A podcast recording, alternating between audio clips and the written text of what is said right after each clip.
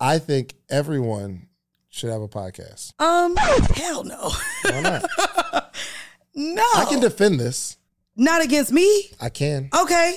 Should everyone have the right to talk? Yes. Should everyone have the right to have their own opinion? Yes. Does it necessarily need to be shared with the masses? And is everyone ready to run and operate a podcast for what it takes? No. I think a lot of people lack consistency, which is what a podcast takes. When people say, I want to make a podcast, my first question is why? Do you have something to say?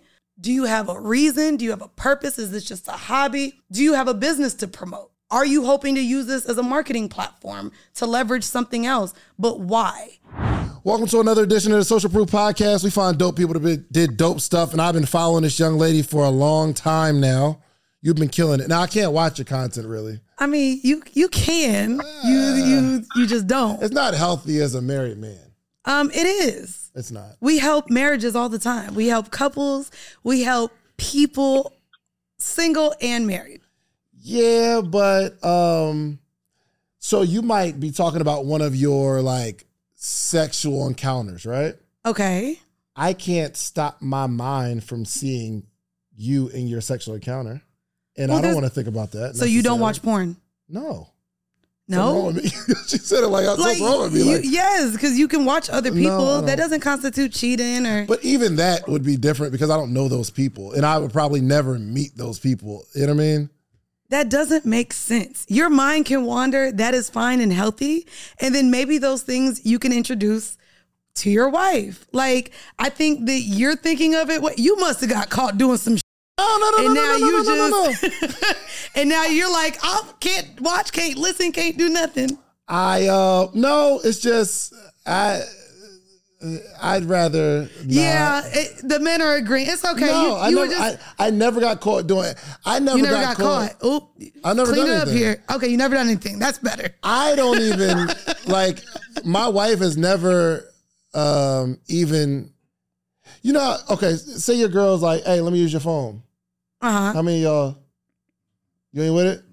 My wife can always use my phone. There's nothing in there. Don't even nobody shoot they shot in, they, in my DM. either. Really? It's crazy. It's because uh, you ain't let them see how much money you making. Because walking into this studio, know. you right, got welcome some to money. the show. All right, we got the Mandii in the building. Horrible decisions. Yes. you guys are going crazy. Thank you. And See you the thing is podcast, full court studios. If you want to keep yes. going, Okay. Okay. So you got horrible decisions. Yes. See the thing is. yes, full court studios in Brooklyn. Full Court Studios. Is that Yes. where you record? yes, that's my studio. Where's the one your part? Is one is She your has partner? WTF Media. We have Gotcha. we both have our own studios. Okay, you got your own studios, and so why two shows? Um, I mean, one is a niche show, so we talk about kinks, sex. Um, I'm entering my eighth year doing that, and so Eight years. yeah. And I ain't gonna hold you. It's been a bumpy eight years. Uh, we're in a really good place now. It took a long time to get there, um, but the older we are now, there's there there are a lot of things about my relationship I don't want to share. I don't want to share about when and who and the sucking and all that. Like Edited. yeah. Edited. Oh, Remember sorry. we talked about Sorry. Bleep all that out then. hey, y'all gonna have some edits. So I mean, that's what humans do. They, you know, get fellatio. Um, but my podcast, we, you know, we started it uh, when we were like 25 and 26 years old. Mm-hmm. We were just in a different place, and so I'm really into pop culture, politics. I'm very opinionated, and because horrible decisions is so niche, I wanted the opportunity to talk music, to talk pop culture, to talk everything else. Um, I think that talking sex has stunted people's perception of me. Hmm. Um, a lot of people don't assume that you can be a hoe and read a book, or be a hoe and run a business, or just have sex and do anything else. Consider else. yourself a hoe. Um, I think that the same way as within the black community, we've on we took back nigga, we took back hoe. So if you want to call that as a derogatory term of me, I, you know, whatever. So that's why we even put it in the title and How everything like that. define a hoe? Um, to me, it's how everyone else uh describes it. Mm-hmm. It's not necessarily what I do. I do host. A woman having sex, not Edited, married. edited, man. You asked Remember you hoe. said you was gonna try Oh wait, to- what is editing? You didn't lay down the rules. No, no, no, no. Just as clean as possible. So you could say that. You could say Try not to. Okay. Um, Be yourself, but oh just try. Jesus! Be- you can't tell me to be myself and then edit myself. Um, to me, it's someone who may engage in sexual activities with multiple people who they're not in relationships. And you're with. cool with that. Yeah, I go to sex clubs. Like I'm I'm an ethical, non-monogamous person. I don't completely attach myself to someone just because I have a sexual relationship with them. I can differentiate the two. Um, I think that most men, majority of men, 99.8% are not monogamous. They just choose to show up that way with their partners, but I don't I think they're representatives of themselves. I don't think that any human being can find happiness or fulfillment with just one individual in everything. And so I show up, I don't want a representative. I don't want to date who you who you think I want you to be. I want to accept if you want to have sex with other women. Let's talk about what that looks like. I want someone to show up as themselves. And so I think through my show, I've been able to accept who I am. And so when I date and who I show up as is mm-hmm. me, and I would want my partner to accept that. But like, I like women, but I want to be with a man. So whatever man I'm with has to accept that this is also a part of me and that's what I want. And so, I'm So would do you it. date a man that also likes men? I'd be open to it. Okay. I think like again, I want them to be themselves. I think that that's when you get someone who is down low or even so depressed that they can't live in their truth that they, you know, take their own lives. Like that's literally where we're at um, in the scope of sexuality. And so to me, I think that it turns me on more to know that my partner feels safe with me and that they can be honest with me. So if that's something they were into, I would want to know. And but I would be accepting of that. That's a really good answer, but have you ever dated a man that dated men? I mean, dated, dating, that word is subjective. Or have you have you have Um, you I mean, I've I've dated, I guess, men that were into trans women, and depending on how you want to define that, Word? yeah, or like they've been with them sexually, like Yeah. Doesn't bother me.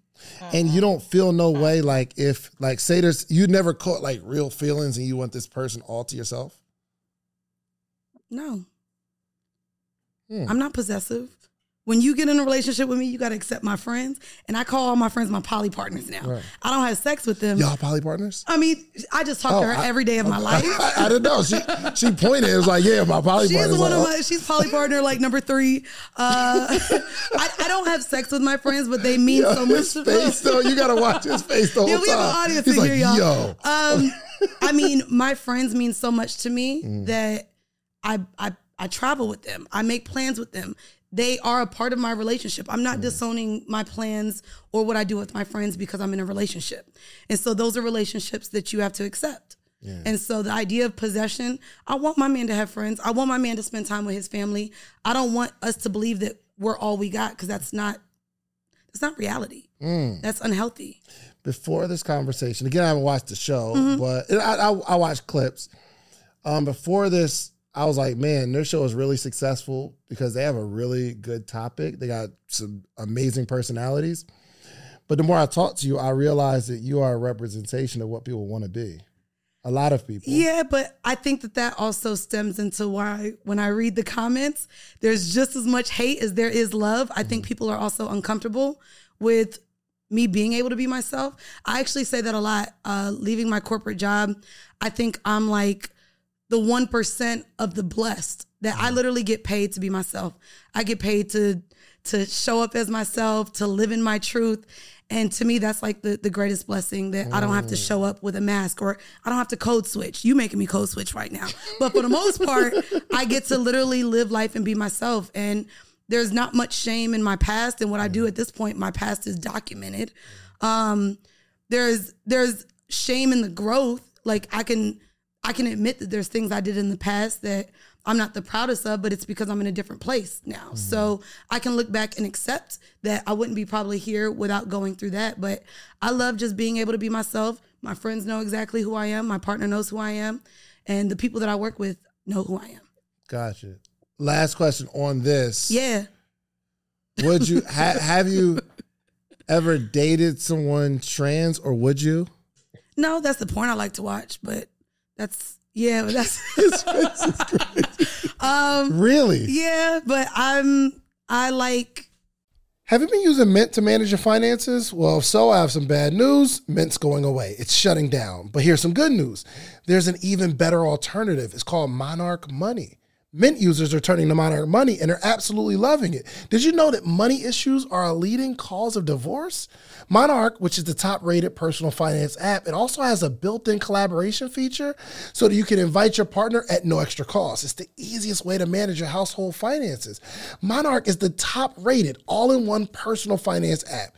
It gives you a comprehensive view of all your accounts, investments, transactions, and much more. You can create custom budgets, set goals, and collaborate with your partner. And now, get an extended 30 day free trial when you go to monarchmoney.com forward slash social. And get this Monarch has a tool that allows you to easily import your data from Mint so you can keep all your tags and categories. And unlike other personal finance apps, Monarch's simple, intuitive design makes it so easy to set up and to customize and to use it all together, okay? Monarch is absolutely obsessed with constantly improving the product. So they actually release updates every two weeks and allow customers to submit suggestions so you can actually vote on requested features and you'll be able to see the product roadmap. After trying out Monarch for myself, I understand why it's the top rated personal finance app. And right now, get an extended 30-day free trial when you go to monarchmoney.com slash social. That's M-O-N-A-R-C-H M-O-N-E-Y dot com slash social for your extended 30-day free trial. Look, black representation in media means the world to me. I remember watching Arsenio Hall and Montel Williams and Oprah Winfrey. I remember seeing these black voices and I thought, you know what? I want to control a room like that. The next generation, however, of influential black voices can be found on NPR's new collection, Black Stories, Black Truths. Black Stories, Black Truths is a celebration of blackness from NPR.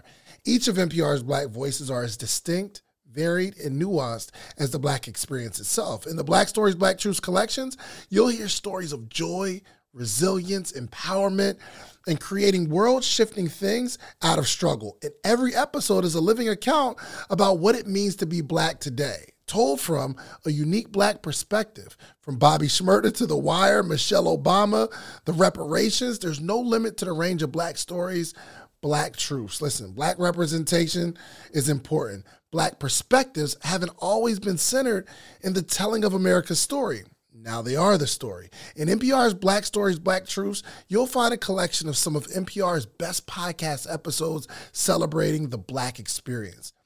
Here are a feed of episodes from across NPR's podcast that center Black voices. It's NPR Noir. Turn on NPR today and hear a range of voices uh, as varied, nuanced, and Black as the country we reflect. Stories should never be about us without us. Listen now to Black Stories, Black Truths on NPR, wherever you get podcasts. men, I like women, I like You like humans? viewing it. Yeah, I like humans, but I wouldn't consider self c- consider myself pansexual.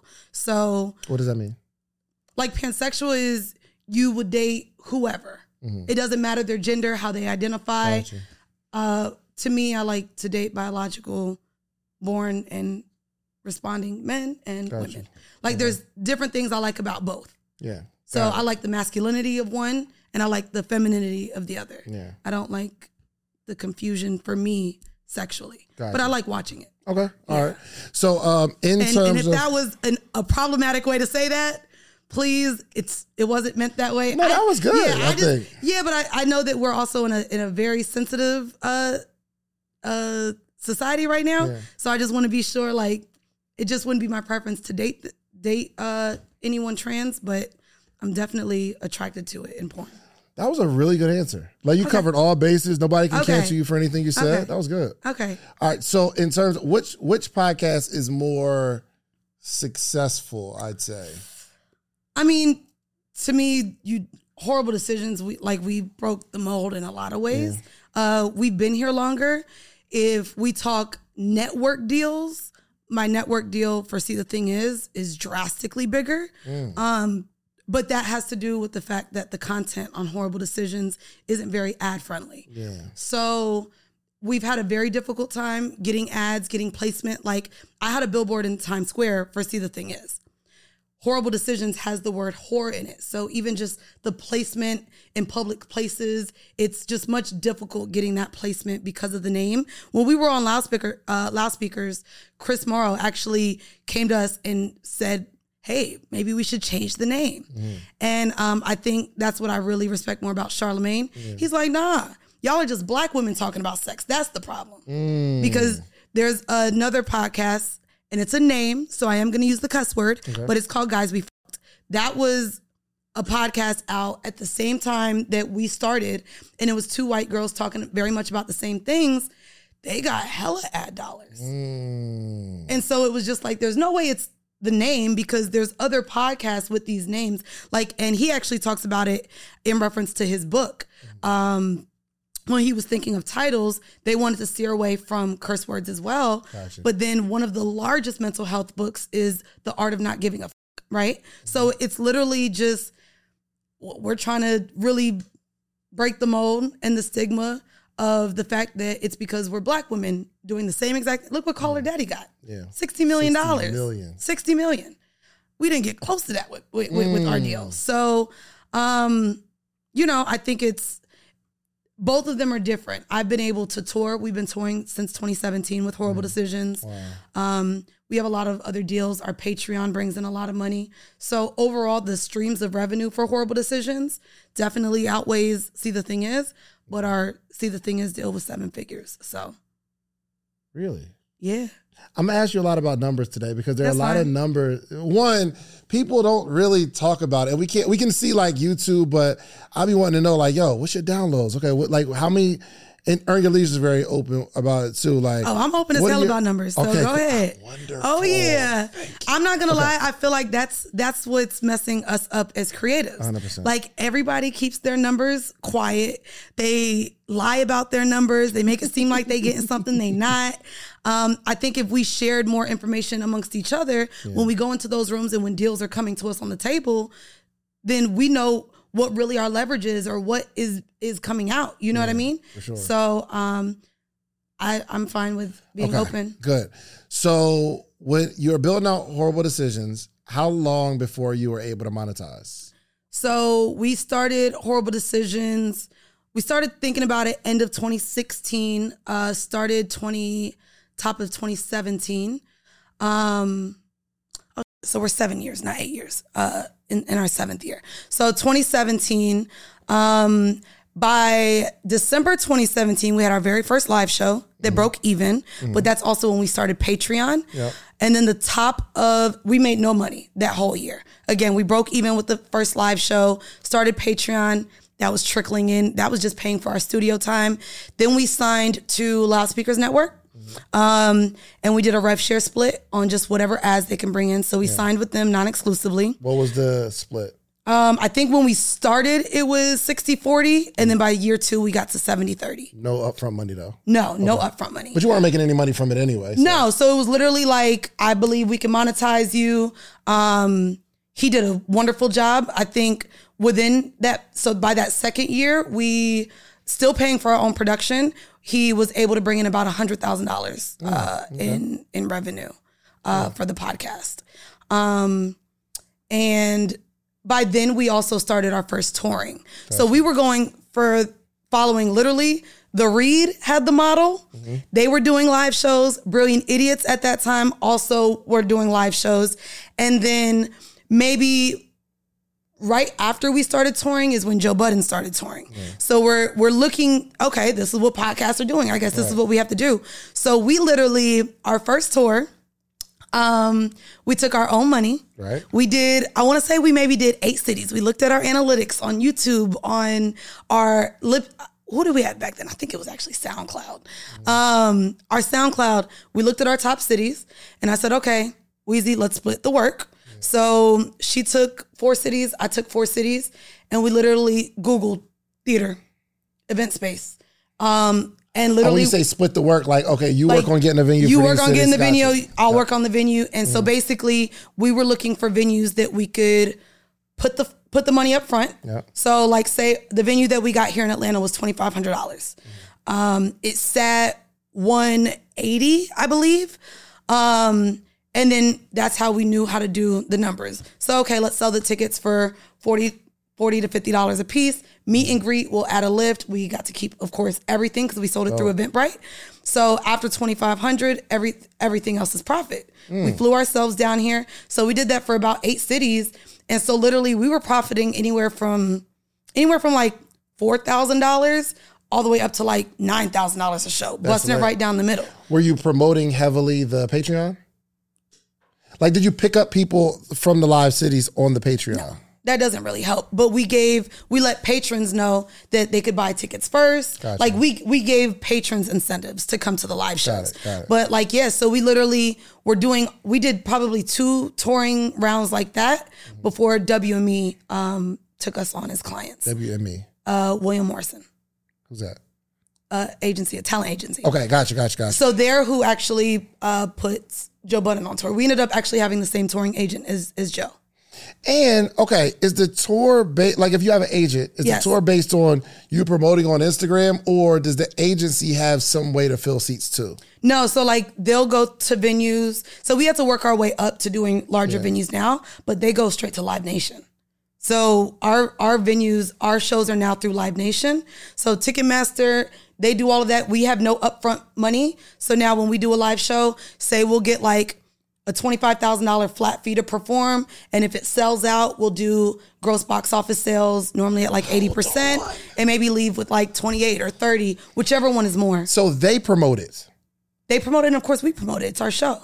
right? But that's really really lit because I mean they're bringing their audience to you too, and maybe it's some people that Yeah, maybe familiar. through their their email list, but Right. to be fair, we we sell those tickets. But those if- are a lot of it. Like so, when we go on tour, it's not. Especially for horrible decisions, very rarely is it people that's never listened. If you haven't listened, it's because you're being brought by a friend. We sell those. We sell out those venues. Do they promote it at all though? Um, there's a marketing outside- budget. yeah, I don't know really where it goes. Gotcha. To be honest, um, but it's it's our venue. So like literally our first year, so 2017 in Atlanta, we did a venue for 180. Mm-hmm. We're going on tour, and our venue is 1200.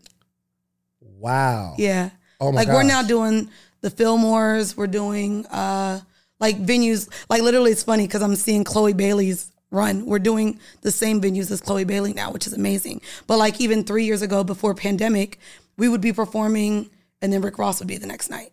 Like so. But of course, ours are seated, not standing. So it is different in that in that capacity. But yeah. So when you started going on tour, so first off, like okay, when you started going on tour, what was bigger, your YouTube or your audio downloads? Mm-hmm. I ain't gonna hold you because I know you talk. Oh, sorry. People You're doing great. talk You're doing great. talk hella mess about us based on YouTube. We don't even. It'll be three months and we might see eight hundred dollars on YouTube for horrible decisions. Mm. Again, see the thing is, oh, we bring it.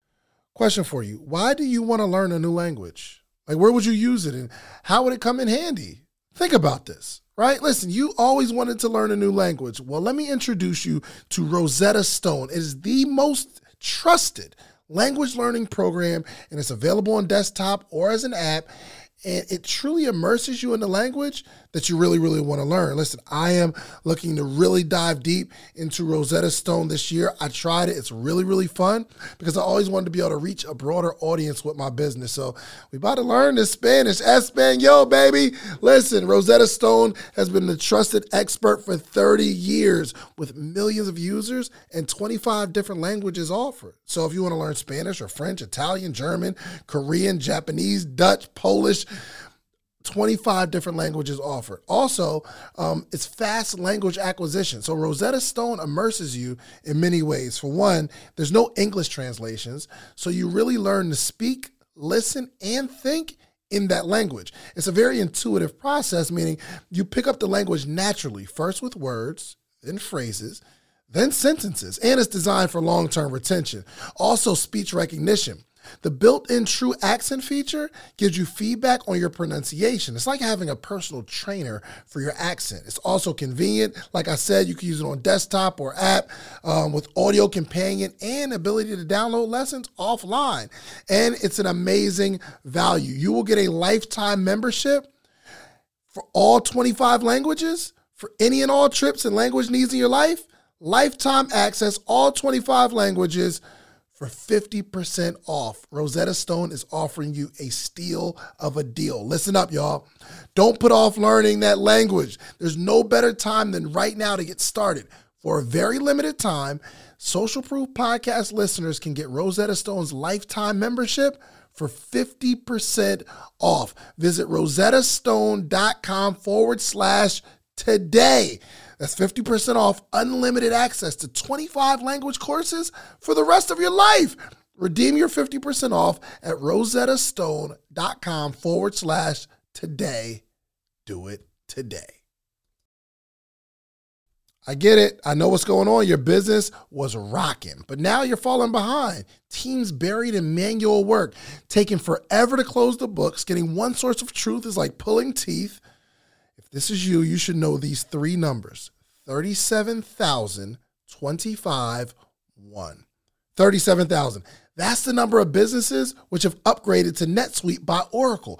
NetSuite is the number one cloud financial system, streamlining accounting, financial management, inventory, HR, and much, much more. 25. NetSuite turns 25 this year. That's 25 years of helping businesses do more with less, close their books in days, not weeks, and drive down costs. One, because your business is one of a kind. So you get a customized solution for all your KPIs or key performance indicators in one efficient system with one source of truth. Manage risk, get reliable forecasts, and improve margins everything you need to grow all in one place. Listen, there's power in having organization in your business, having all the information in one place.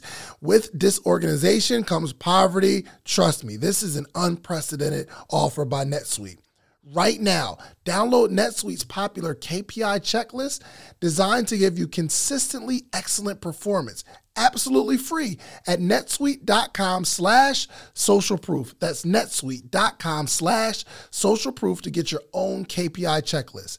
netsuite.com slash social proof. We bring a couple thousand yeah. a month on on YouTube, but they don't monetize us on YouTube yeah. because of our content. For sure.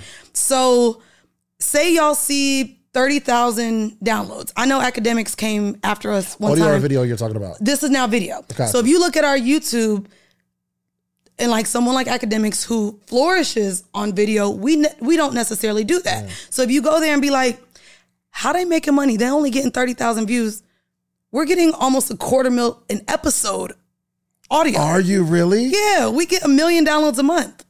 One episode a week. Yes. and I know that because we do quarterly reviews with Black Effect. Shout out Black Effect. You have a big but back yeah, catalog though? We have a, a huge, I mean, we're in the 300s now with our episodes. So it wouldn't be necessary. When you say. So it's not, but like, so say we get 180 to, to 200K on an episode. Yeah, yeah you, fill, you fill in the back catalog sure. as well, but we're still hitting almost 200K an episode gotcha. by the six week mark. Gotcha. Gotcha. Okay. Yeah. And what does that spit out monthly? What do you mean? Or like, do you like not, over a million audio. And then we're seeing about financially. So financially, we're in a we're we have a deal. Okay. So we explain how the deal works. So a deal works just like a music label deal. That's mm-hmm. that's the blueprint that the networks are doing right yeah. now. So say you get say you get uh 250 that's your advance. Now I'm not gonna get really into the numbers. We're on our year four, so it's more you than did that. Promise you would get I'll, into the numbers. I'll give you. I'll give you the numbers. I'll give you the numbers that are that you know. I'll give you the numbers. They're okay. cute. They're cute. I'll share. they're cute. So say you get uh 250 mm-hmm. uh out the gate from a network. Mm-hmm. Um, what people don't realize is that's your money. You still cover your production. Sure. Luckily, it's a little different because Weezy and I both own our own studios. Mm-hmm. So that money still filters back into other businesses. We do mm. still, we do not use our studios for free, neither of us. Mm. So we charge our business, the businesses, like sure. we still, we still pay to use both yeah. of our studios. A little bit of a discounted rate, but we don't use it for free. Um, and then so we pay the studios to to shoot it, and then we normally bust it down halfway.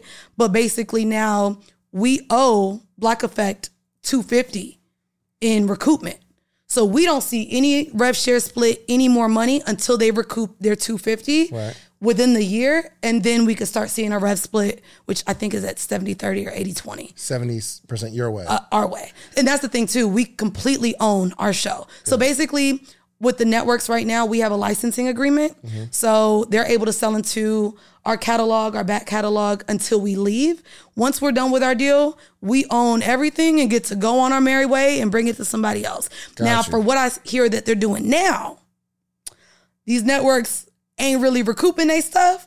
So now they want to own. If if a, if a podcast wants to go, or even just hey, I have an idea. I want a network deal first though, or hey, this is what I have. Here it is. A lot of them want to own it now. okay. So a lot of people aren't able to get network deals right now and keep ownership. gotcha. Which also that word, child. Not everybody's meant to be owners. Not everybody knows what to do when they own something. This is true. This is So true. to me, I think that there's been this push on this word ownership. Mm. But again, I'm someone who I don't want 100% of nothing if I could have 80 or 70% of something. Yeah, for sure. You know what I mean? And so I think that a lot of people should consider it. If you've been potting for two or three years and you're turning down offers because of ownership, but you're not making the money, what's the problem? Now, maybe you need partners. Mm-hmm. Look at it like Shark Tank. There's a reason why people go and want people to invest. And the idea of people investing without getting equity back or getting anything back doesn't make sense. So your was your first deal? Your first deal was on horrible decisions, correct? Yes. Was it two hundred fifty thousand? No, it was more than that. More than that? Yeah. For how long? Three years, and each year was around. around it was about- close. Three. Two started two with a ten percent bump each year, and then we Okay. we actually renegotiated. So now we're we got even more. We're in a new deal now, to, and we gave them an extra year. so we're with Black Effect until um, right now through November of 2024. Gotcha. So they'll give you the upfront money, Mm-hmm. and then they do their best to sell ads against your show, and they just keep all the money. At the end of the year, have they ever came back and said, "Oh, well, we recouped it by uh, August. Now we're doing a split." Well, the thing is, too, we essentially, I like, we joined them during a startup phase. Like, we were one of the first shows started with them. So I think now they're in a great spin of things.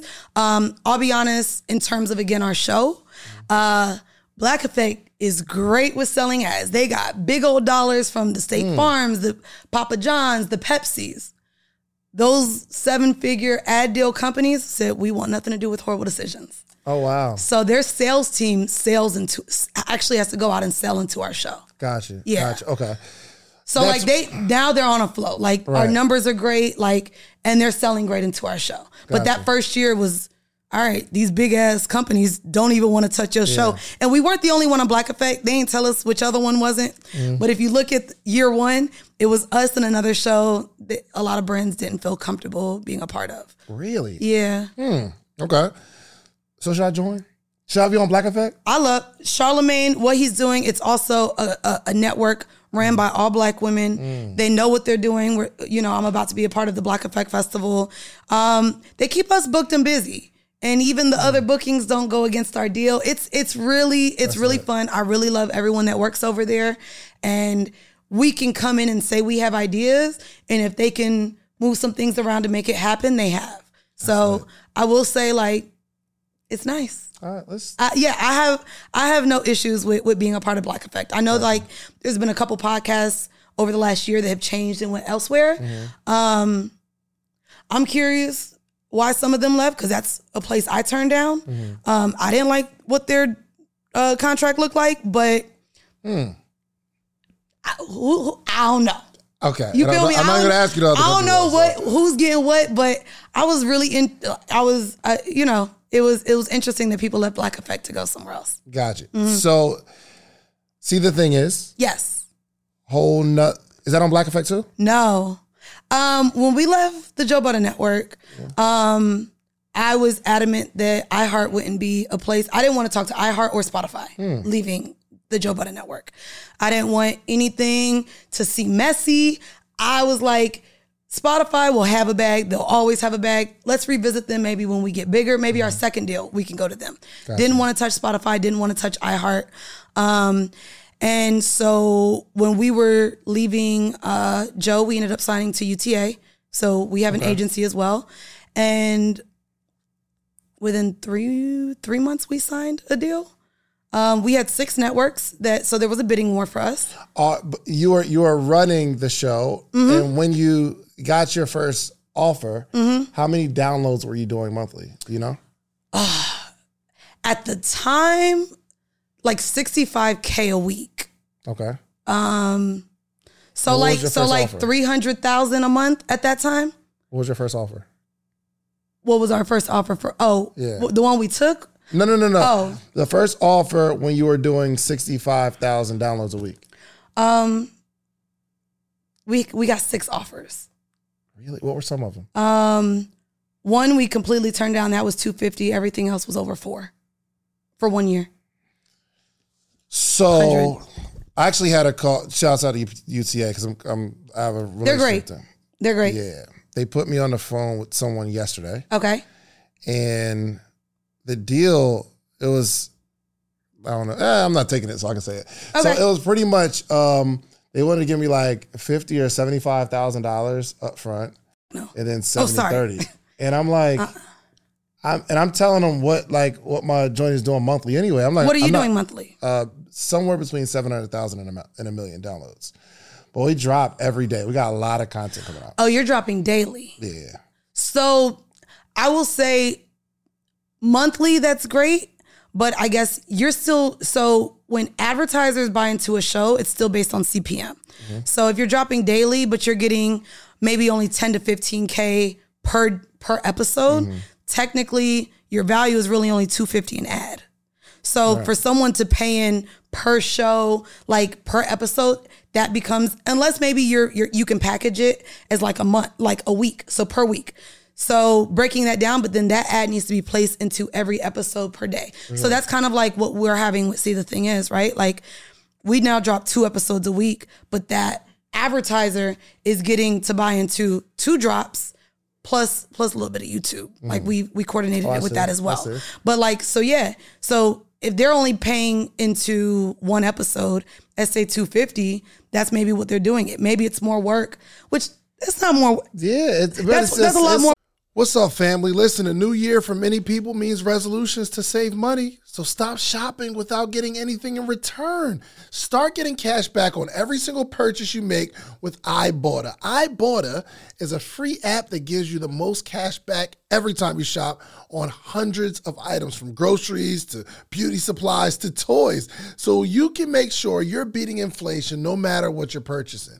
The average Ibotta user earns 145 bucks per year. And that could cover the cost of an entire shopping trip. Buy the flight you've been eyeing that game you've been wanting to go to or that fancy dinner you've been craving. Join over 50 million savers and earn cash back every time you shop from over 2700 brands and retailers including lowes macy's sephora best buy and more.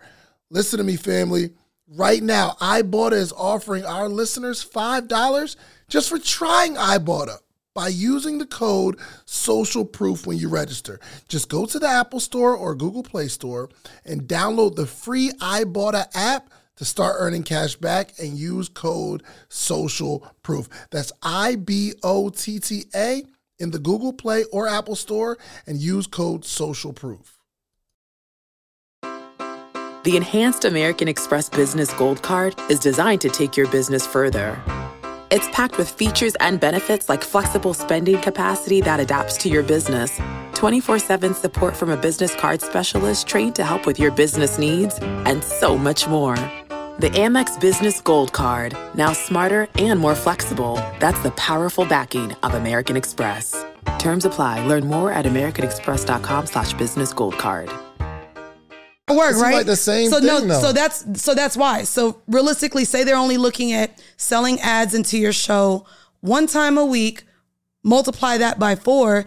If you're only getting that 10 to 15k, realistically, then your numbers are maybe 50,000 for the month, not 700K. Like selling into each episode and, and packaging like that would be different. So maybe you talk to them and be like, well, I can insert, say you get a water deal. I don't even want to say the name of that company, but say you get a water deal. Now the conversation needs to be, well, okay, this is how much I'm getting across the board, but now I can insert this ad into five episodes per week. That needs to be the conversation. Because if they're going to look at it, they're probably still looking at your downloads per episode, But which they, I, the only thing is, I don't think they. So on, I'm on Red Circle now. Okay. In terms of like ad reads and CPM, like not CPMS, but um, RAPs, like just the inserted ads, um, they're paying me somewhere between twenty five and forty thousand a month. okay. So for him to say, "Yo, I give you fifty thousand in a 70-30 split," I don't want the fifty thousand and the 70-30, I don't know how many you can sell for that. So I agree. I'm not and, willing and it was an that move. exclusive deal, right? Yeah. Yeah. Normally you have to go exclusive if you take the advance, but then you could potentially join a company like Gumball, one of the people that I work with, where it's non-exclusivity and you can be with them and get ads from them. You can get ads from another company, Mm-hmm. and if you really believe in your show and believe your value, be non-exclusive and just have all of these ad agencies selling into your show. Yeah. You don't have to have a deal. I think that's the thing. Everyone's like, ooh, I want a deal. Like my friend over there literally manages one of the top podcasts and they don't have a deal and they bring in hella ad revenue. Yeah, for sure. And so if you believe that you can get 25 to 40K from this ad agency and you're non exclusive, pitch yourself non exclusive deals and see what these other companies can bring money into it. You ask. I, I was on a I had a uh, conversation with Revolt too, and uh, it was it was wild because I think it was like, oh yeah, you come over here, but there's no like guarantee. I need Mm-hmm. a guarantee. If I'm gonna give up a certain amount of money, I need to know I'll make at least like what I'm, Right. I'm making now. But they were uh, their position was, and kind of to your point was, um, you can come create a show together. We can create a show together, but they will own the IP. Mm-hmm. That's what a lot of the podcast Doesn't make me networks also want to do right now. That's what I'm saying. They're not buying already conceptualized shows. because they weren't get their money back. A lot of a lot of them weren't getting their money back. So when you got your seven figure deal, Yes, what were your downloads? I I, I told Oh, you. so around that same time. So they gave you a mm-hmm. seven figure deal and you were doing about a what, three hundred thousand a month. Mm-hmm. But then we agreed to do two episodes a month, so you can double that. So you can double it. Got it. Mm-hmm. Tell them to give me a million dollars. Is it a year? No, no, no, no. So Okay. it, it it was 1.2 for two years, Okay. So about six hundred all dollars. guaranteed, all guaranteed money. all guaranteed. bro. Mm-hmm. You better be a businesswoman out here. So, but I guess what's cool is that, that we are talking about numbers because nobody knows what they're doing, and there's a lot of people that are going to get taken advantage. I was just on the phone with a guy, and he showed me his number. He's doing like two hundred something thousand downloads a month, Okay. and he said he hasn't made a dime from his audio. Yeah. That's crazy. Just because you have the numbers, you just think someone gonna come. Hey, let me give you money. No, you I have would to, think so. You A have to go popular out. Mm. You have to go out and network. You have to go out and do create a pitch deck. Let people know you have this money. When we first started Horrible Decisions, we were running posts on our Instagram. Fifty dollars to play your song at the end. Like, hey, new businesses. Like, and even we were reading ads for our friends' businesses for free. Mm. Right. And then like, hey, if you guys want us to to sponsor your business, here's the email. And literally, we started our first year. We were selling fifty dollar ad slots just to pay for what we were paying in the Can studio. I get one of them ad slots? Oh no, they're gone now. that is definitely not that price no more. number. You know what I mean? I Yeah, no, it's definitely number. not that price anymore. Uh, the price has gone up. I imagine. But uh, I mean, that's the thing. I don't know why people think, okay, I have the numbers. Why aren't I making money? Who are you having conversations with? Yeah. Who are you getting your show in front of? Like, and that's the thing. If you're getting those numbers, realistically, why has no one hit you up? Are are are those really your numbers? You show me a screenshot. Oh, the way people be fluffing them things. Boy, boy, Photoshop is real. If people can move into apartments with fake paycheck stubs and W twos, That's they can fact. they can be out here falsifying uh, their podcast numbers. I also learned something else too that um, even the way some of the companies are calculating your downloads. Oh, that's a whole nother thing. That's why there's no blueprint to any of this. Um, there's unique downloads. There's We're now getting numbers from Apple, but if you look at your Apple numbers, what Libsyn is telling you, what Spotify is telling you, all the numbers It's are different. different, yeah. Ev- if you look at Megaphone, if you look at Art19, there's different calculations for numbers, even just through the upload portals. And there's no uniformed system right now. So you can go on SoundCloud, those numbers are different. It's all it's all jumbled. So a lot of them now will look at your numbers across multiple things, find an average. You could also do what is it, pod chart? Eh. No? Okay. It's all Uh but yeah, everyone is eh. Th- Yo, and this is like when people say that podcasting is like oversaturated. That's why it sounds crazy to me because there's no formula, there's no regulation. I was uh I was talking, I was on a panel, and I was explaining that um, like if you upload a three minute song on Spotify, everybody gets paid. The artist, the person who uh, made the beat, the person said record, the person that was in the back that said "Hey" in the song, they get paid. Everybody gets paid, but we- Pennies. but but they get paid though. Pennies. But we can upload an hour long show. Yes. And they don't give a dime.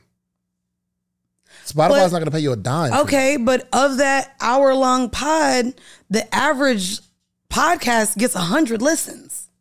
What do you really think you're going to make off of 100 listens? Which is why if you really feel confident in your mm-hmm. in your audience, that's why Apple now is offering subscription. That's why a lot of podcasts are over on Patreon. Like instead of waiting for a network or a bigwig or a corporation to give you money, believe in your audience to support you.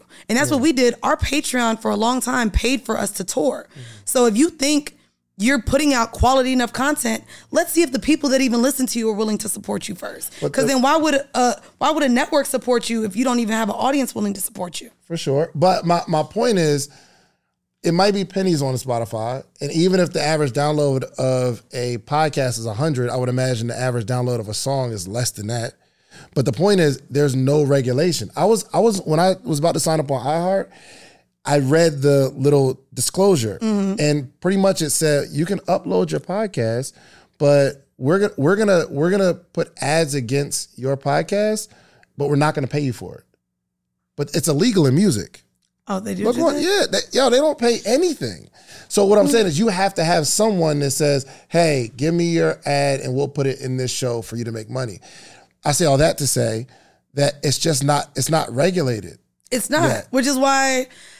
And now I'm, I'm a, I don't know really what you do out here, but that's why I be mad as hell when there's these people like make this much money off of your podcast today, and it's like how much money you making off your podcast? Like it's capped. Like which is why I necessarily won't come out and create a. I can maybe create a master course telling you how to start a podcast. I'll never go and and and sell a course where I can tell people how to be as, as successful as me. For one, mm-hmm. living in New York has been a cheat code. Being able to partner with the likes of Charlemagne, Joe Budden, Andrew Schulz literally opened for one of our live shows at Caroline's, right? Like mm. the the the people within our our, our realm have supported us greatly. It's why we've been able to do what we do. And I can't teach somebody how to be me. Like we have literally a hive of people that support us and travel with us on tour now.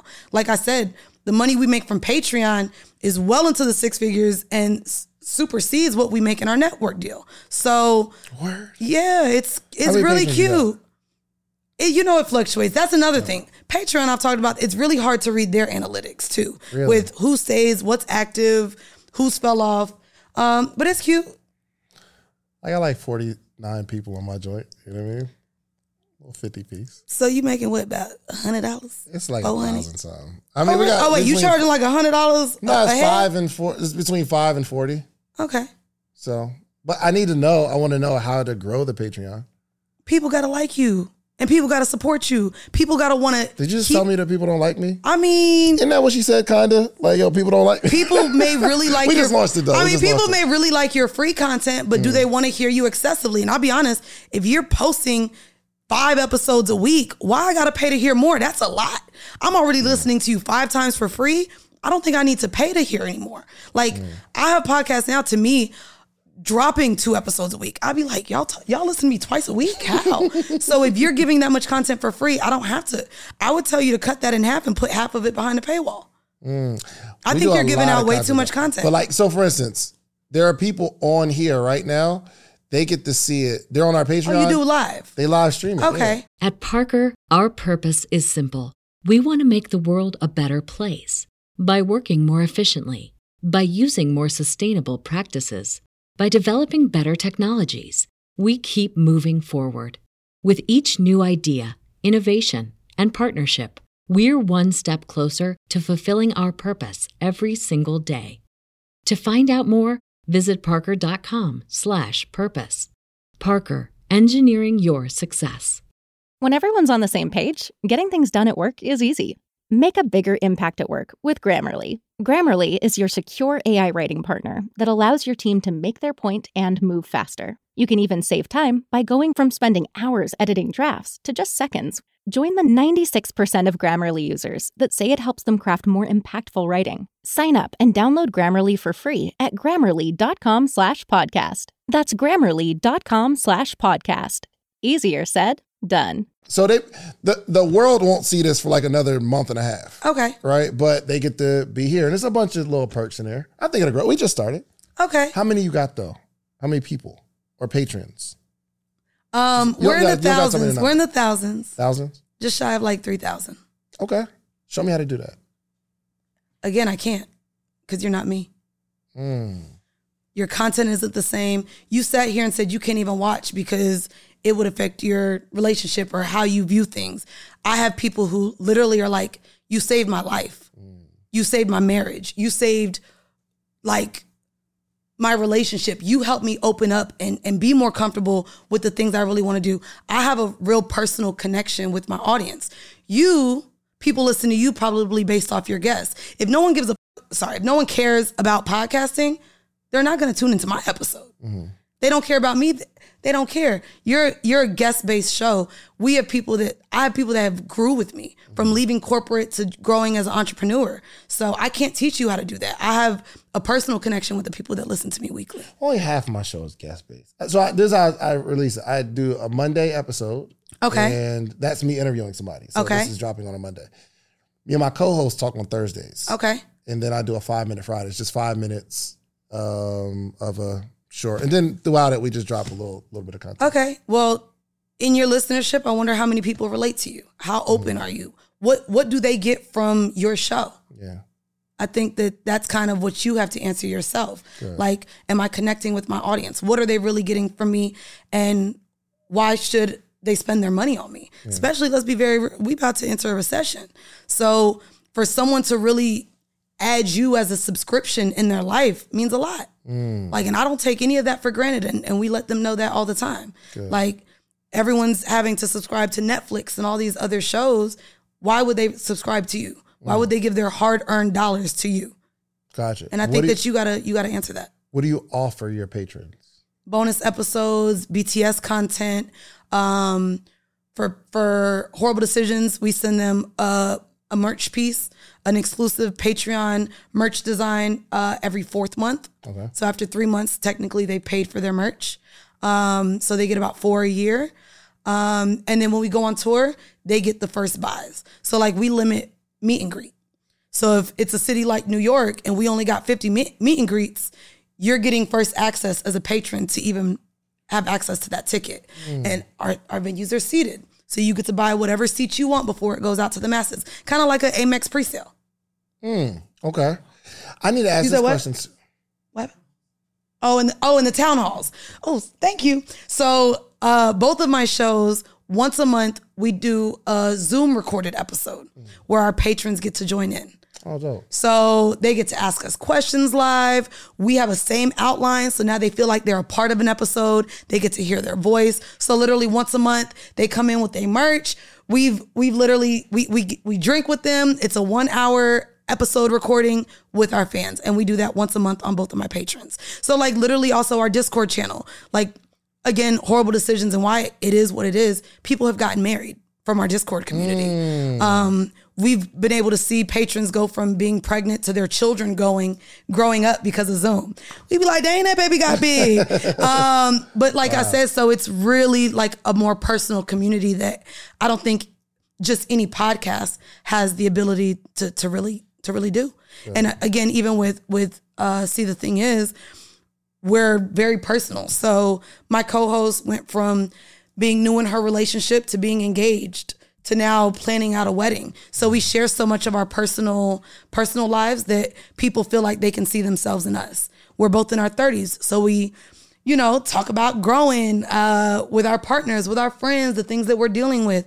And I think that's what I said. I think you have to find a way for your audience even too to relate to you. Mm-hmm. And maybe you not just be an interviewer, yeah. but you become someone that they see in themselves. Got you. Your one Patreon, does it service both your shows? No. They're both completely separate entities. So Patreon is only for horrible decisions. I have Patreon for horrible decisions. I have a Patreon for see the thing is, and I make a good amount of money over there too. Mm, you live streams. You live streams. Okay. I think during the pandemic, I realized you can't just depend on one source of income. When we, when when we, and and this was, I, I could share numbers because my numbers are way more than that now. But when the pandemic hit, I was making probably about, am I sharing too much, friend? Yeah. No, okay. she's not sharing too. How could you share I mean, well, too that, much with our community? Technically, that was 2019. I'm not making that anymore. Okay. Uh, so we were on a tour. We were on a 17 city tour that got cut. Mm. So literally pandemic, and this is why I even see the thing is came about. I freaked out. I went from making over thirty thousand dollars a month to like eight. Mm. And I was mm. like, oh my God, what am I gonna do? Because uh, the touring numbers are great. Like right. we each clear six figures just from touring. So when per year, well, when we tour, gotcha. If I do, if I do anything over maybe eight cities, anything from eight eight to ten cities, we're both clearing. Yeah, that's lit. Each. Yeah. So, uh, yeah, when when I saw like my my income damn near be cut by a third, I was like, okay. So during the pandemic, I created a subscription box, mm-hmm. official box owner, sold out. I was I was blessed. That was a gross business. It grossed mm-hmm. over six figures. I didn't net six figures, but I grossed um, a subscription box company at six figures, and then started. See, the thing is, got it. And again, even signing under Joe. See, the thing is, didn't make money until uh, we left. Do you ever get any uh, confusion with the different shows that you're promoting? Do you think your audience gets confused? I mean, they're very different. My audience knows I'm me. So they know that I'm talking music, I'm talking pop culture and politics on one, and I'm talking straight kink and sex on the other. Um, it was very important for me to make sure that they were two completely different shows. Got it. Um, I didn't want to confuse cool. anybody. So no, it's just me. Like I said, I could talk about anything. Where do you think where do you think podcast is going over the next couple years based on what you're seeing? Um, it changes so much. I can it could be different in six months. I'll be honest. I think we put a lot of pressure on ourselves as uh, the black creatives. Mm-hmm. I like to say, look at what you have. We talk about it all the time. We'll see these white girls getting a, a, a seven figure deal, and then they bed talking on a handheld microphone. like Hi guys, I'm back again. And their videos suck. They make them through Instagram reels yeah. and just subtitle it that way. And they're killing. And here we go, full production companies. We're putting out, and I say it all the time, we're putting out a TV show twice a, twice a week yeah. or once a week with, with Patreon. Like, we're filming. We have a team. I have like 17 employees between like all my little businesses. Mm. Like we have a, a team of post production, which is very expensive. We have video, we have social clips, we have audio. All of that needs to be distributed. Like we have, we're literally putting out a television show. And so I think that YouTube and video is conflating um, because there's no way that these networks What's figured, conflating me? like what a podcast is. People have YouTube shows and think they have a podcast. It's not the same. Yeah. Like that's why like when people look at our YouTube numbers and be like, "Yeah, I don't even got views."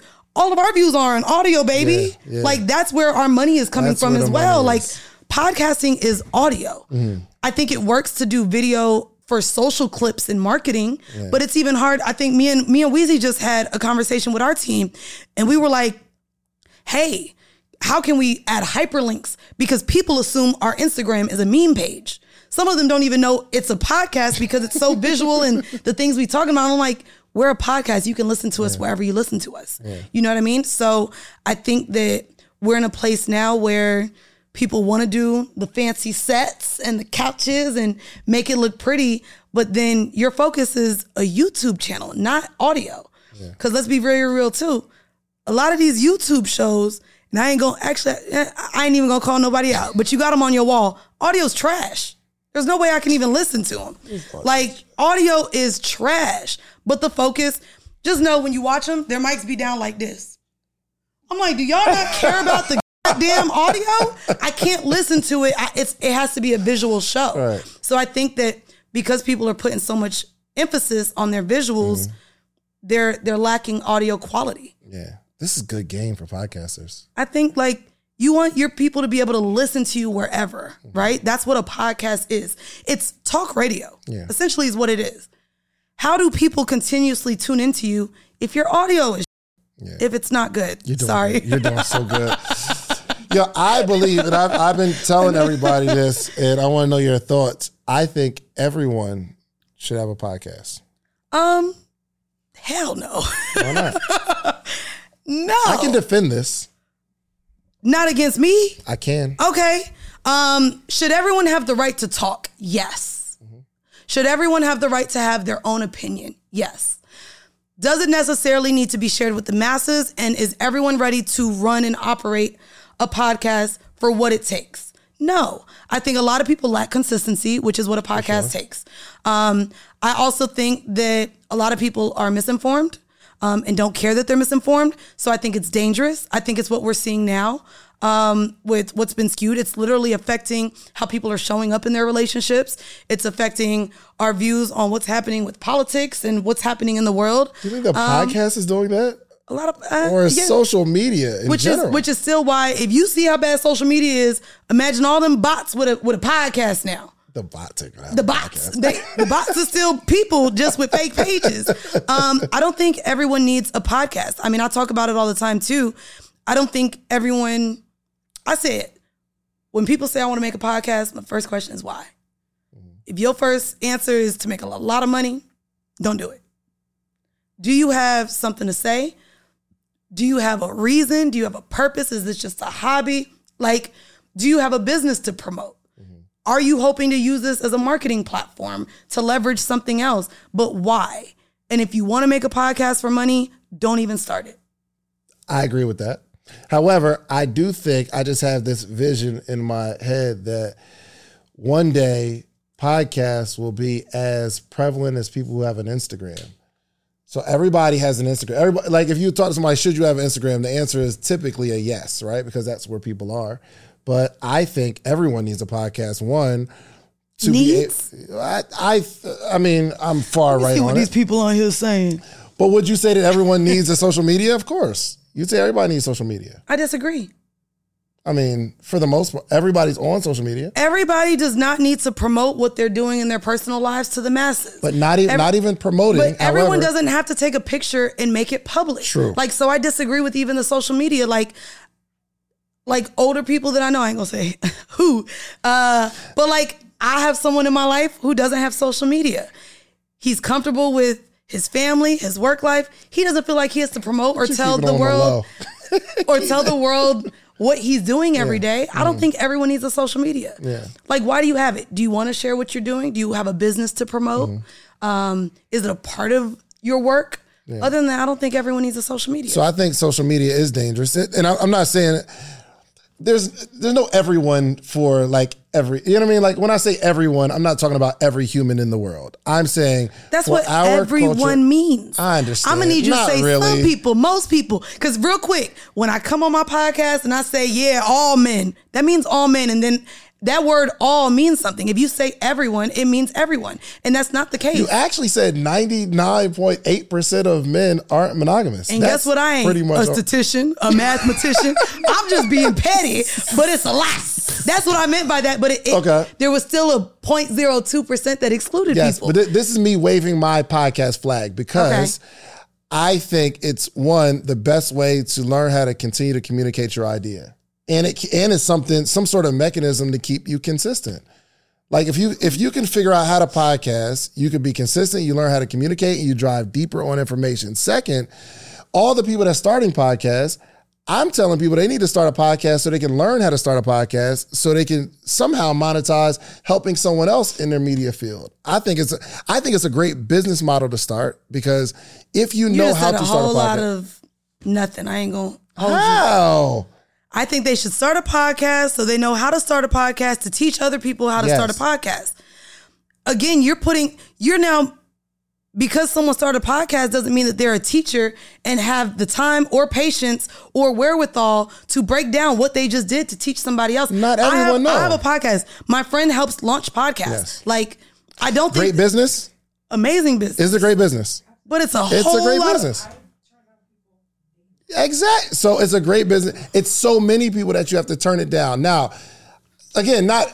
I do feel like a lot of people. I won't say everybody. A lot of people should have real estate, right? Because it's an asset that you that you own, right? yes. But I mean, not everyone's going to go into that field, but it's a good idea. So what I'm saying is, if we see, if if computers were just now starting to get big, you would say, yo, everybody needs to learn how to code. Everybody needs to learn how to type. Everybody needs to learn computers because this thing is coming where everyone's going to need you, that particular person. home ownership basically if you're using the home ownership as an analogy everyone should have a phone it's not that everyone should start a podcast starting a Mm-hmm. podcast is essentially a business back to it i don't think i don't think everybody is a business owner. Not everybody's a leader. A lot of people a ton of people need to be told what to do. A lot of people are fine being soldiers. Not everybody are captains or lieutenants. And a lot of people are just fine being told what to do. I have employees that the word initiative jesus christ.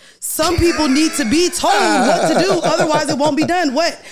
I fired i fired her. So uh, I'm not talking about my team now, but I love firing people. Um, I won't fire my team now. I love y'all.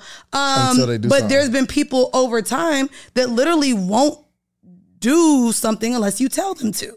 and sure. so a podcast is a self-starting of th- something that you need to to do on your own. Sorry, I know my friend is so listen, I'm gonna let them know this is coming out. Um, um, but it's it's a self-starting thing. A lot of people aren't self-starters. That's just the reality of life You're and right. human beings. So you thinking that everyone should be business owners or entrepreneurs or self-starters. I don't see it as that though. and that's fine that you don't see I it as it that. as an I see it as an outlet. At what point? Not can- everyone even has a therapist. That's an outlet. Their partners are outlets. Their kids are outlets. Their little journals that they write in are outlets. Mm-hmm. A podcast isn't for everybody. And and. Right. I, I go against in front of you Mm. anybody who believes that. I believe that. And guess Only- what? People believe in. Christianity, Here's the thing. Buddhism. For you, sure, You can sure. believe in what you want to believe in. Right. I will I will gladly agree Yes. to disagree. Yes, yeah, for sure. So just out that example of a religion, someone who is in a religion or a belief, they someone that's a a, a- devout Muslim, Mm-hmm. they probably believe that everyone should have some sort of structure like that. If you don't believe that your religion, if you believe in that true God, you, th- I'm, I'm sure if you have that belief, you'll you'll tell people this is what you should believe. You're getting uh, deeper. this is what I think But I'm right. belief has more to do with faith and giving us a Right. reason and purpose to even exist. Right. That's why there's heaven and hell. True. I'm here trying to do the right things. Why? So I can end up in heaven. I Mm. think that a lot of people need faith in their lives, which is why we have belief systems. Yes. Correct. Correct. Right. But that that's why I'm saying this is me waving my flag because I've seen not not for the the the entrepreneurial element of it. Right. But I've seen so many people get an opportunity, whether it's writing in a journal or a podcast, being able to get out what's in your head or on your heart, getting out, it's been therapeutic. One for me and a whole bunch of other people I saw. So even if it's not, they're not doing it for the stats and the money and the views and the downloads. I think it's a good outlet to be able to share your thoughts and maybe share it with somebody else. It's not about building it, but I think everybody needs to practice hearing their own voice. That's just me. Okay. Personally. So then maybe get a tape recorder and play it back to yourself at night. Because Okay. that's that's the the truth about the fact too. Do you know how many people are like, oh my God, I can never do what you do. I could never share all those things. So the reality of the fact that a lot more people are private than public. Yeah. There's a lot more private people than public figures, even. Not everyone wants to be a celebrity. Not everyone wants to be known. Not everyone wants the things that they would like to vent about in a public setting, which is why I don't believe everyone needs a podcast. Because again, there's more people that are private. These people in the room that may or may have not been in front of a mic, they probably don't want to come come here and share their thoughts. sure. A lot of people are uncomfortable with their thoughts being public or scrutinized, or the fact that other people can now have opinions on them. A lot of people aren't emotionally built for that. Yeah. And so that's why I don't believe everyone needs a podcast. I'm so glad we're having And this conversation. That has been my TED Talk. Give a round of applause for this. I like that. I like that. And and um, I I always appreciate someone who um, who can um, share their thoughts, right, and not be afraid to say I don't agree with that. Yeah, and I'm also not sitting here trying to change your mind. For sure. Because you're going to get on another podcast and say, I believe everybody needs a podcast. 100. percent And so I'm glad that we could Yeah. agree to disagree. I'm never going to convince you, but from my point, I don't think so. And, you know, I love that we could just have that conversation. You are so dope. How did you. you. get like this? How did you get to My mama, point- you got to meet Miss Tammy. That's why she like it. Tell me about Miss You got to meet Miss Tammy.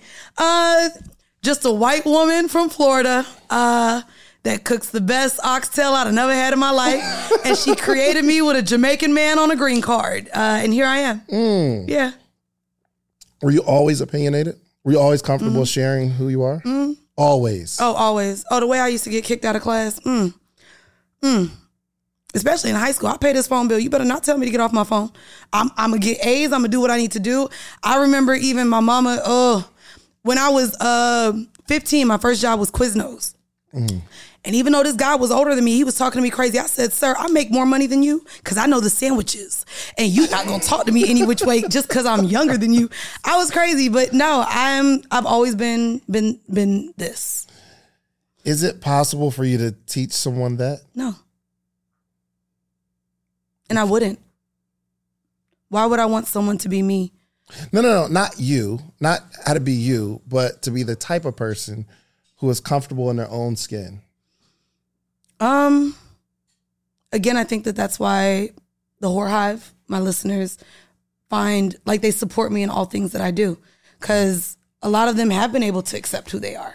Um, I still think a lot of people are uncomfortable with sitting with themselves or accepting their faults, or you know, I'm I'm someone that has sat in a lot of decisions that I made that I regret, um, or not even just regret, but I have learned from, and I've just accepted who I am. I think I hold very near and dear my friendships. I think that speaks volume of the person that I am. Um, I love people. And so if I love being around people, I want to show up as the best version of myself. Um, and if I'm on a mic, technically I'm sitting with a million people a month minimum. I, I want to make sure I like who I am. Yeah. Um, and so I think that's what I would tell someone. Do you like the person that you are? Do you like yourself? Yeah.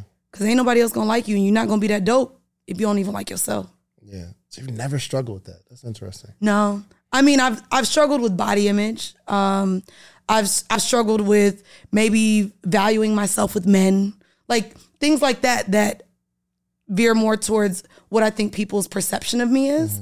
Um, but I think I'm I'm pretty dope, Good. pretty funny. I was seeing it, and and you you already talked about. I'm it, hardworking. so I'm not I'm not like bringing it up for like clickbait. But I know you said that one of your you and one of your co-hosts, you guys aren't friends at all. You just are good. I mean, Cool. and like I said, we're in such a healthy space now. But if you go to episode 54, we did therapy live, yelled at each other, cried, Really? and we we made joke. We make jokes often. Like again, people know they follow us. They see that we don't hang out outside of the podcast. Mm. We show up, and I think anytime that we get we've gotten to a breaking point where we're like. "F- This we both have come back and been like, you know what? This show is bigger than both of us. Yeah. Let's step out of our egos real quick. Let's step out of what this friendship or what we're upset about. Mm-hmm. Take a breather and come back. Mm-hmm. And and again, this show, I think when we go on the road and we meet our fans and we get pictures taken of us, we we know that it's above us. Like there's a purpose now for me to do what I do. only positive answer. Okay. What did you learn from the experience of being on your previous network? Only good stuff. Okay. Um, a takeaway um, from from uh, that experience um, would be don't do business with friends. Yeah. Don't hold a friend's verbal promises as as you know as Bible. I think that when you take a job, right, you sign up, you do the paperwork, you do the, you know what I mean? You know what you're getting, you know your roles, you know your splits, you know all that. I think when you get into a business, just know a lawyer needs to be there, a, a, a, a contract needs to be drawn up, and you need to approach it as a business and not just friends building one. Because a business is is if the foundation isn't there, you're not really going to be able to build as high as you think you're going to be able to build. And so I've learned that, like going into businesses now, and also I ain't gonna hold you, my little. I love my friend right here. We thought we wanted to do a business.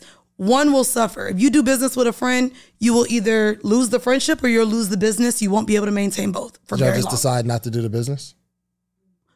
oh, we'll never do business. We like talked about it, and it was like, girl, we do business differently. Well, but Yeah. just not legally together. We, and I think because I love this girl so much, I, after that relationship, even we we've said we was like, oh girl, no, because I don't want to lose this person as a friend. So if you're getting into business with a friend, if your business really explodes and does well, your friendship will suffer. Ah, I don't know. Okay, you cannot know. Experience it. Guaranteed? Guaranteed. Guaranteed. That's that's you. That's just as bold as me saying everyone needs a podcast. No, guaranteed. guaranteed. Your expectations of someone in business goes far beyond maybe your expectations of someone as a friend. It's hard not to take things personal if someone doesn't show up in your business because you're like, but you're my friend. How are you not showing up in this way? And so you conflate what's personal and what's business. And there's no way to not take things personal if you really have a personal friendship with somebody. Absolutely. EYL, they have a really, really tight knit group, and all of them grew up together, and they were all friends, and they're doing well. Okay. I guarantee their friendships have also changed and shift shifted with their business growing. Maybe maybe they don't go over each other's house as much anymore. Hmm. Maybe they don't hang out as personal because now every time we hang out we're doing business. The stress of maintaining a business is going to affect the foundation of a relationship. I think that's just the growth of anything. Like my best friend, I don't, we don't hang out as much. We we try to get together, you know, a couple times a month, but we don't do business together. It's just we're growing into different areas. So it's not the Right. business that put a strain because we don't do business together. My point. So if you have a, a a friendship, even with a strong foundation, and now you put another element that is going to cause a strain, a business is a strain because you may both have different ideas. Mm-hmm. You have to agree to disagree. There's money involved. Now there's teammates involved. Now, okay, well, if this is 50-50, are we doing 50-50% of the work? Is there resentment being built up because I don't feel like you're showing up as I'm showing up? Like it's inevitable. And if you don't believe me, look back at all of the the groups Look at look at all the '90s groups, the girl bands, the boy bands, the duos. Yeah. They went separately because maybe sure. they like. So it's not even just po- look at all the podcasts that then broke up.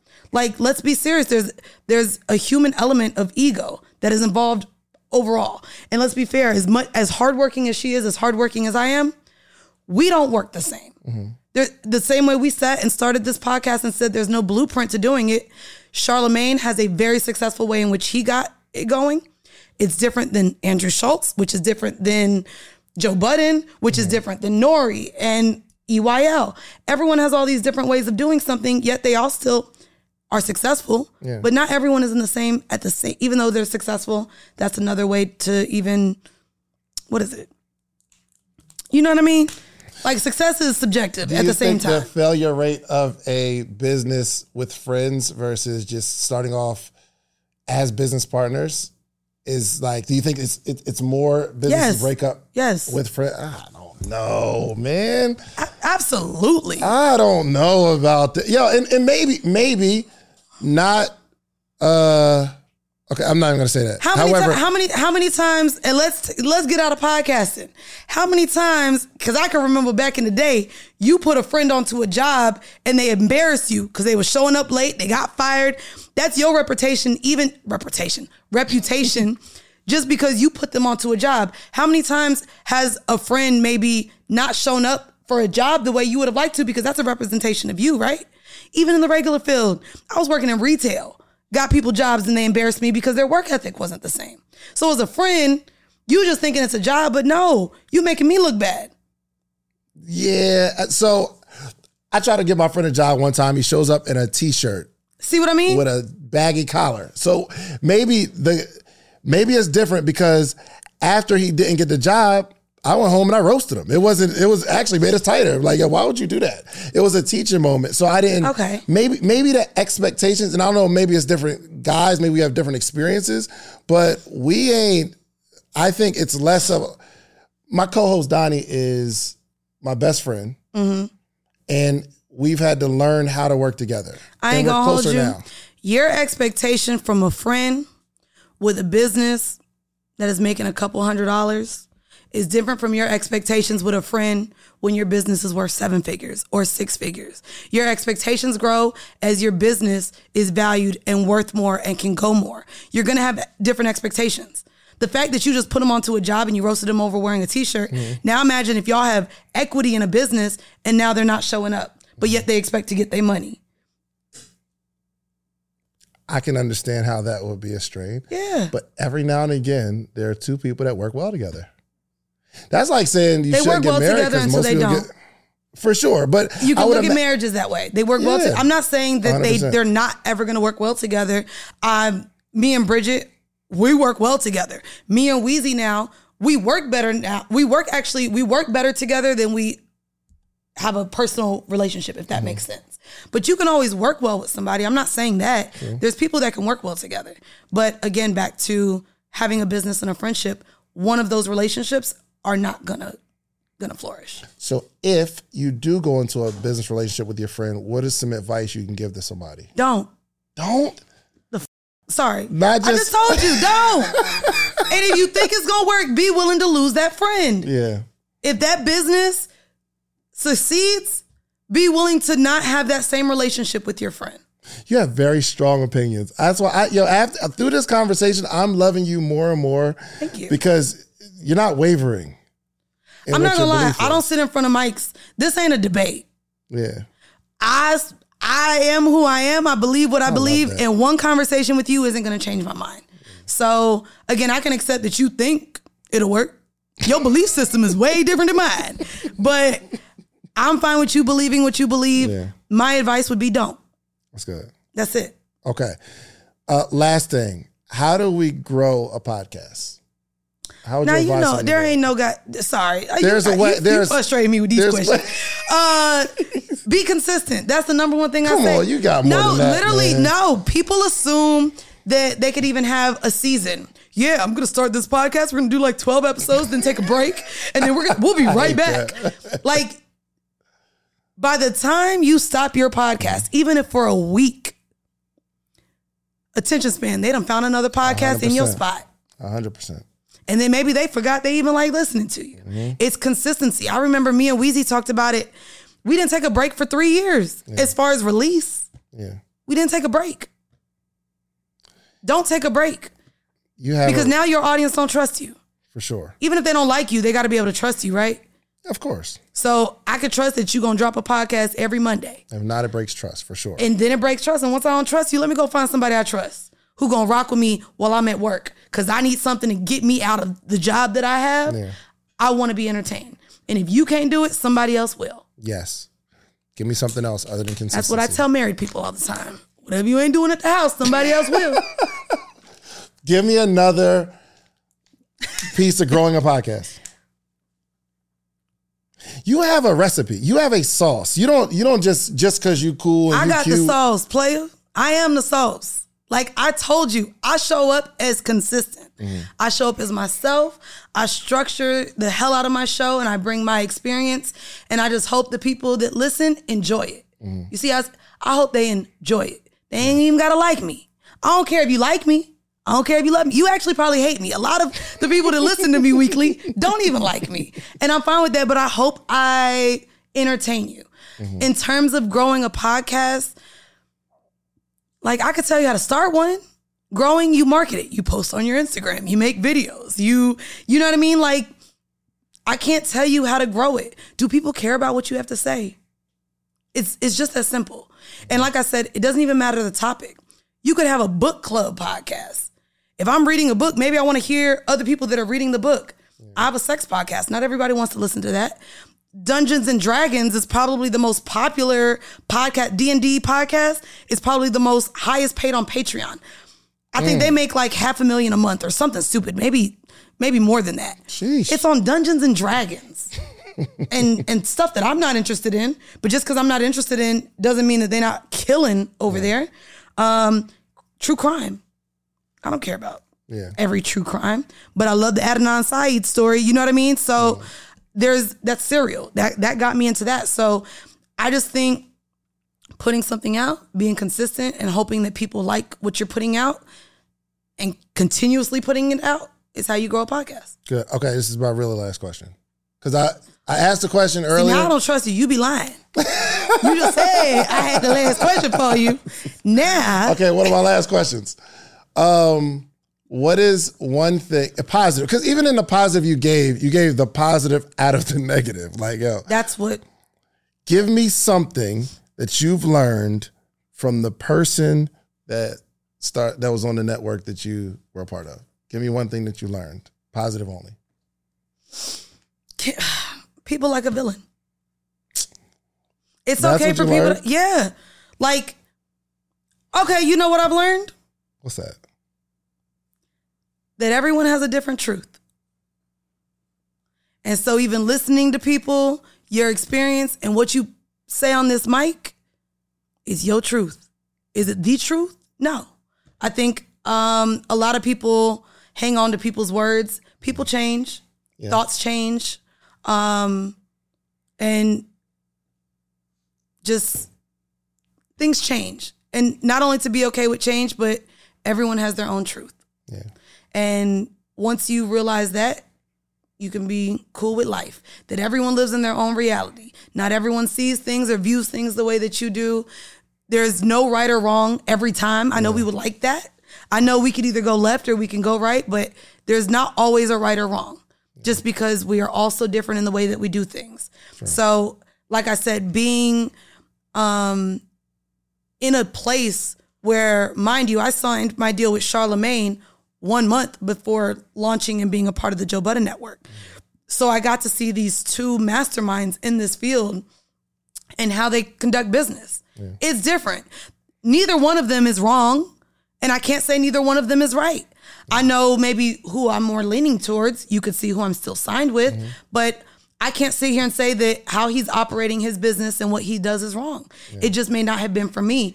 And I think that again, in business, you assume that you're gonna agree on things or maybe this person that has more expertise, he's gonna lead me away. And I just think that um everyone has their own way of doing something. What'd you learn from Charlemagne? Ooh. Um, a lot. I think he's one of those too that it's okay to be the villain. I think that you know, you don't have to go into this place and hope everyone likes you. That would drive your mental health crazy, right? Um, seeing a therapist, that was a lot of of him. And I think um when I asked him, I remember I asked him one day, how how the hell do you do everything you do? And I think I told her, he was like, Oh, because I got a team. At one point, I thought I could do everything. I was editing audio for Whorible. I was figuring out how to edit video. I was doing the description, the title, and I was I was burning out. And he was like, "Oh, I can do all this because I have a team that I trust. Yeah. I can't do everything. This person does this. This person does this. And so knowing that it, that you need a team for stuff. It doesn't matter how dope or how well you work or how hard you work. You can't do it all yourself. And him telling me that, like, all I look in, I could see what my deal is, but I'm like, nope, I gotta pay this person, I gotta pay this person, I gotta hire for this. And I'm okay now paying more money so that I can have sanity in the things I do. And he taught me that. I love that. I love that. Thank you so much for coming. Thank you for having me. This was having me. really, really good. Thank you. This was like probably uh this is one You of my probably tell favorite everybody. interviews Don't all- say that. No, no, no, no, no, no, no. Oh, I, okay. Don't. I'm like, I I don't. I don't believe you. no, this, this, this is one of my favorite uh, conversations I've had. Not even in a podcast, like just period, like all year. I appreciate This it. really good. And then I, I I will say I appreciate you were able to let me sit here, even though you asked me to code switch in the beginning. Um, however, people assume I am when I normally get in a room and get to talk to people like this was a great conversation. They're like, "Ooh, you're nothing like I thought you were," And I think that the more I'm able to have conversations like this and meet people, um, I think you you get to know that you can't judge a book by the by the cover. Yeah, for sure. So I appreciate you for having me. and you're a big deal. Did you do any like any research, like, or did you ask people like, "Yo, is this guy's podcast okay to be on?" Did you do any of that? Um, your clips were cute, so I was like, "Oh, he talks business." Okay. I ain't even gonna hold you. I asked Carla. I asked Carla about you, but I thought your output was good. Um, I thought the way you edit was great. Like, so to me, it looks like you you take it serious. I mean, I was on Earn Your Leisure episode thirty, recorded out of Troy's living room, and now look what they're doing. So to me, I I want to give back if I can create and give you some more views or create good content or or any sort of uh, relationship moving forward. I will. Like I think that this is a great space to be, and anyone black owning their own things and and really pushing the needle, um, I respect. So I, I felt I felt like you were definitely pushing the needle, and you're doing great by it. So I said, of course, I'll, I'll pull up. Thank you. What did she say about me? We'll talk off air. Just tell me. We'll it's talk okay. off air. I feel I'm okay. I'm okay with it. No, just that I think you asked for advice on something years ago by the pandemic, something, and then you took the advice and started doing it. So it wasn't nothing bad, but she didn't really have a relationship. I don't think y'all ever met, I- right? I- oh, you gave me some advice? No, no, no, no. She said she met you at a panel, oh. the panel that I couldn't remember, the one in Miami, the black podcasting thing, because we were talking. BetMGM has an unreal deal for sports fans in Virginia. Turn $5 into $150 instantly when you place your first wager at BetMGM. Simply download the BetMGM app and sign up using code Champion150. Then place a $5 wager on any sport. You'll receive $150 in bonus bets, regardless of your wager's outcome. And if you think the fun stops there, the King of Sportsbooks has plenty of surprises in store. Check out daily promotions, same game parlays, live bets, and so much more. Download the app in Virginia today and get $150 in bonus bets instantly from your first wager. Only at BetMGM. BetMGM and GameSense remind you to play responsibly. See BetMGM.com for terms. 21 plus only, Virginia only. New customer offer. Subject to eligibility requirements. Rewards are non withdrawable bonus bets that expire in seven days. Please gamble responsibly. Gambling problem? Call 1 800 Gambler. Promotional offer not available in Washington, D.C. The Enhanced American Express Business Gold Card is designed to take your business further. It's packed with features and benefits like flexible spending capacity that adapts to your business, 24 7 support from a business card specialist trained to help with your business needs, and so much more. The Amex Business Gold Card, now smarter and more flexible. That's the powerful backing of American Express. Terms apply. Learn more at americanexpress.com slash business gold card. talking about Miami. Mm-hmm. That's where he said he met you. Uh, were the panelists hosting it? you were the moderator, right? Or he was on it. You were on. one? You were on a panel with her. Oh yeah. So I put that That. on. That was my conference. That Yes. Oh, so that's the same. Yeah. With Me and and, Drew. she knows, and she knows. Then your partner Yeah. for that. Yeah. So that's it. But she said she she went there through Drew, not you. Gotcha. Okay. But really, just that that you're like this podcast mogul that thinks everybody needs a podcast, hmm and everybody doesn't. Oh. Oh. For and everybody sure. doesn't. I but think- just that that you were like, I think you're more in line with what she does Good. than what I do. Gotcha. Okay. Yeah. All right. Well, thank you so much. Um, I, I end this uh, every podcast with the same question. Um, Another one? This is the last one. I You be lying. Y'all trust this man? You know, I don't.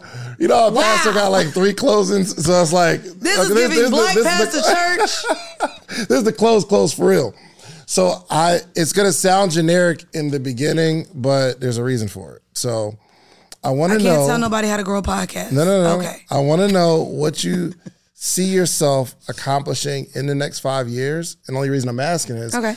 I want to be able to watch this five years from today and say, yo, Mandii said she was going to do that five years ago. Going to see it. I think it's important, even if you don't have mentors, that you have um, markers or people to look up to and be like, even if you can't be exactly them, you know kind of where you want. I, I say it on calls with everybody.